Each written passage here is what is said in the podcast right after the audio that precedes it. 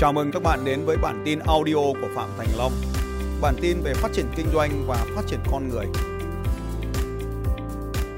Và bây giờ chúng ta có thêm một vị khách mời nữa là anh bác sĩ Ngọc. Và bác sĩ Ngọc thì cũng như chị Mai rất là thân thuộc ở trên sóng trực tiếp của Phạm Thành Long rồi. Thì xin mời bác sĩ Ngọc có thể chia sẻ xem là hôm nay cái đề tài của chúng ta là xử lý sự từ chối. Và xử lý từ chối của cô Mai là trong tình yêu, xử lý từ chối của bác Ngọc bây giờ là có xử lý sự từ chối trong các cái lĩnh vực gì, khi mà chúng ta đề xuất họ làm cái gì đấy mà họ không đồng ý thì chúng ta xử lý cái điều đó ra sao. Xin mời anh Ngọc có thể chia sẻ và giới thiệu bản thân mình một chút trước khi chúng ta chia sẻ. Cảm ơn anh. Ok, vâng. Thì đầu tiên em xin giới thiệu về bản thân em một chút. Em thì là bác sĩ Ngọc, tốt nghiệp Đại học Y Hà Nội. Và em bắt đầu theo thầy từ cách đây 5 năm về trước. Tức là gần như là lúc mà em mới ra trường thì em đã gặp thầy và tham gia trong cái cộng đồng Eagle Club của thầy. Thì hiện tại thì em vẫn là bác sĩ và vẫn làm trong lĩnh vực về da liễu thẩm mỹ, cũng như là vấn đề về đào tạo trong lĩnh vực về thẩm mỹ. Thì một cái phần mà em đã học được từ trong cái lớp mà SSS, cũng như là trong cái lớp Eagle Club của thầy cách đây 4 năm trở về trước ấy. Một cái bài học mà em nhận được ấy, cái việc mà xử lý sự từ chối tốt nhất là gì? Là chúng ta phải xử lý sự từ chối trước khi nó diễn ra. Tức là nó sẽ bao gồm 2 giai đoạn. Ngay cả khi mà chúng ta chưa gặp khách hàng chưa gặp mình, khách hàng chưa từ chối mình thì mình đã phải xử lý sự từ chối đấy rồi. Và sau đây chúng ta sẽ có những cái sự từ chối khi mà nó diễn ra.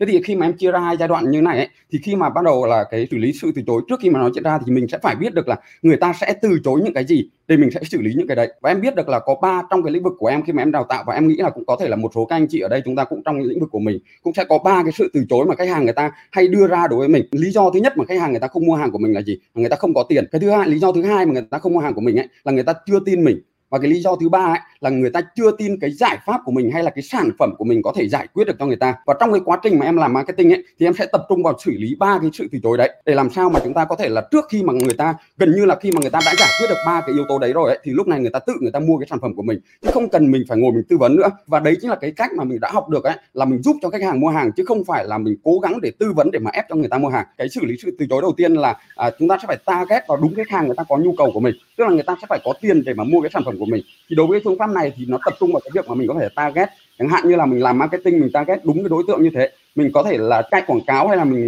làm YouTube hay bất kể cái kênh nào để mình có thể là target đúng cái đối tượng mà mục tiêu của mình. Chẳng hạn như là đối với cái lĩnh vực spa ấy, thì mình chỉ tập trung vào những người mà người ta có điều kiện thôi, từ 30 tuổi chẳng hạn, hay là những người mà người ta dùng những cái công nghệ cao mà điện thoại hay là iPad hay là những cái máy tính bảng mà đắt tiền, thì đấy là những người mà có khả năng chi trả. Thì đấy là cái xử lý đầu tiên, đó là chúng ta target đúng những cái đối tượng mà có khả năng chi trả đối với dịch vụ của chúng ta. Cái yếu tố thứ hai nữa để mình có thể là xử lý từ chối nữa ấy, là chúng ta xử lý sự tối là người ta chưa tin mình. Thế thì bây giờ nếu như mà người ta chưa tin mình mà mình bán nó rất là khó. Thì để làm sao mà cho người ta tin mình ấy, thì mình sẽ phải trao những cái giá trị của mình cho người ta trước. Thì để mà trao những cái giá trị này ấy, thì mình sẽ phải đi xem những cái khách hàng của mình ấy, người ta đang gặp những vấn đề gì, và sau đó mình sẽ giải quyết cho người ta bằng cách mình sẽ dùng hệ thống marketing của chúng ta. Ví dụ như người ta đang gặp những cái vấn đề, ví dụ như người ta không biết điều trị nám như thế nào thì mình sẽ làm những cái video về điều trị nám nói cho người ta ở trên kênh YouTube của mình. Người ta không biết kinh doanh như thế nào, mình sẽ làm cho người ta những cái bài viết về cách kinh doanh để cho người ta biết cách làm. Là chúng ta sẽ phải làm sao cho mọi người tin mình. Và để mà ở cái mà để mà làm cho mọi người tin mình ấy, thì nó sẽ là cái việc mà ở cái yếu tố này ấy, ngoài cái việc mà mình sẽ giải quyết cái vấn đề liên quan đến cái sản phẩm của mình, thì một cái vấn đề khác nữa ấy, là cái vấn đề về phát triển cái con người của mình. Một trong những cái từ khóa nữa mà mình cũng học ở thầy ấy là chúng ta phải trở thành con người như thế nào để mà người khác muốn làm việc cùng với mình, hay người khác muốn nói chuyện với mình. Thì đấy chính là cái khi mà chúng ta trở thành một con người như thế thì những cái khách hàng người ta sẽ trở nên tin tưởng mình hơn.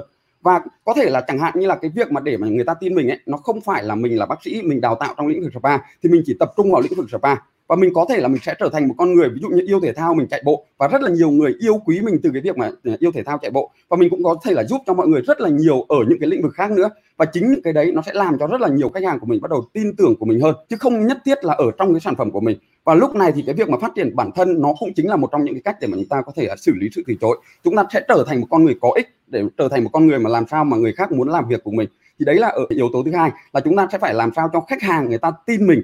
Thì lúc này chúng ta bắt đầu dễ dàng bán hàng hơn.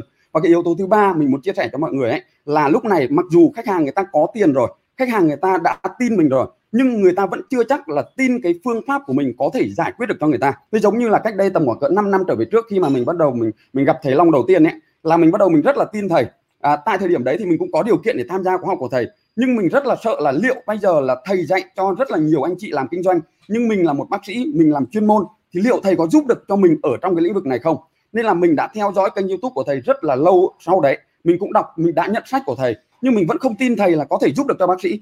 và bắt tầm khoảng cỡ 4 cho đến 6 tháng mình vẫn chưa quyết định đi học thầy, cho đến một ngày thì mình được một chị đấy là cũng là bác sĩ, đó là bác sĩ Hiền. Và bác sĩ Hiền, bác sĩ mình nhắn tin cho mình là em đi học khóa của thầy Long đi. Và sau đó thì mình nhìn thấy một người khác nữa, đó là một bác sĩ khác nữa, bác sĩ Kiên, cũng làm trong lĩnh vực răng, cũng ở Y Hà Nội. Và anh Kiên sau khi học thầy xong về bắt đầu mở đến cơ sở phòng khám thứ 3. Và mình nhận thấy là mình đã tin thầy rồi.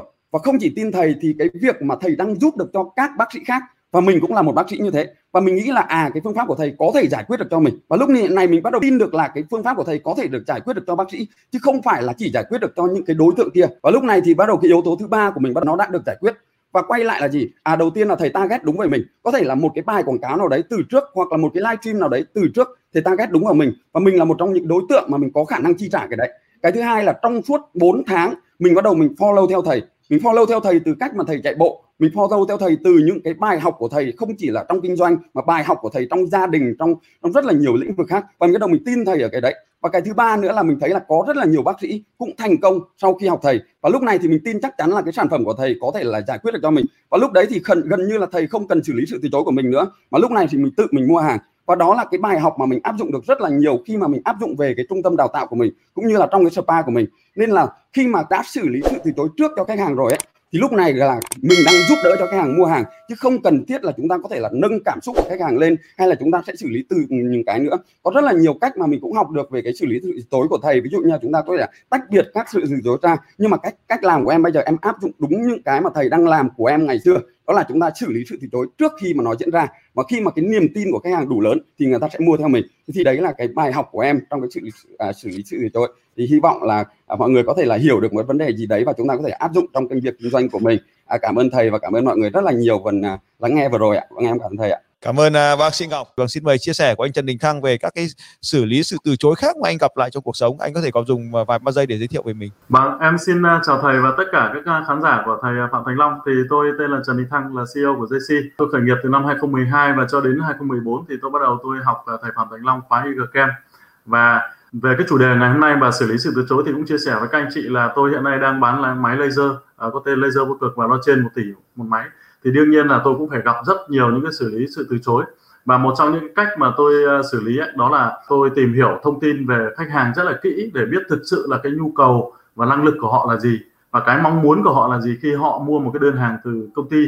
Thế thì bởi vì sau rất là nhiều lần tiếp xúc với khách hàng như thế nên chúng tôi đã chuẩn bị sẵn hết một loạt cái 10 cái gạch đầu dòng để khách hàng mà khi bắt đầu họ đưa ra sự từ chối đầu tiên thì chúng tôi lại đưa ra khoảng 2 gạch đầu dòng trao giá trị cho họ, chẳng hạn như là họ băn khoăn là bây giờ chị mua về dùng không hiệu quả. Tôi đưa thêm 2 cái điều kiện, tức là cái đội bác sĩ của JC chúng tôi ấy, sẽ trực tiếp hàng tuần xuống để đào tạo và điều trị khách hàng cho khách hàng của họ. Thì như vậy là họ sẽ, bác sĩ của tôi xuống làm thì đương nhiên là hiệu quả rồi, thì họ không bao giờ họ thắc mắc về câu chuyện đấy nữa, đúng không ạ? Thứ hai nữa là câu chuyện về bảo hành bảo trì thì chúng tôi là bảo trì vĩnh viễn, hàng tháng là chúng tôi đều có kỹ sư đến để bảo trì vĩnh viễn.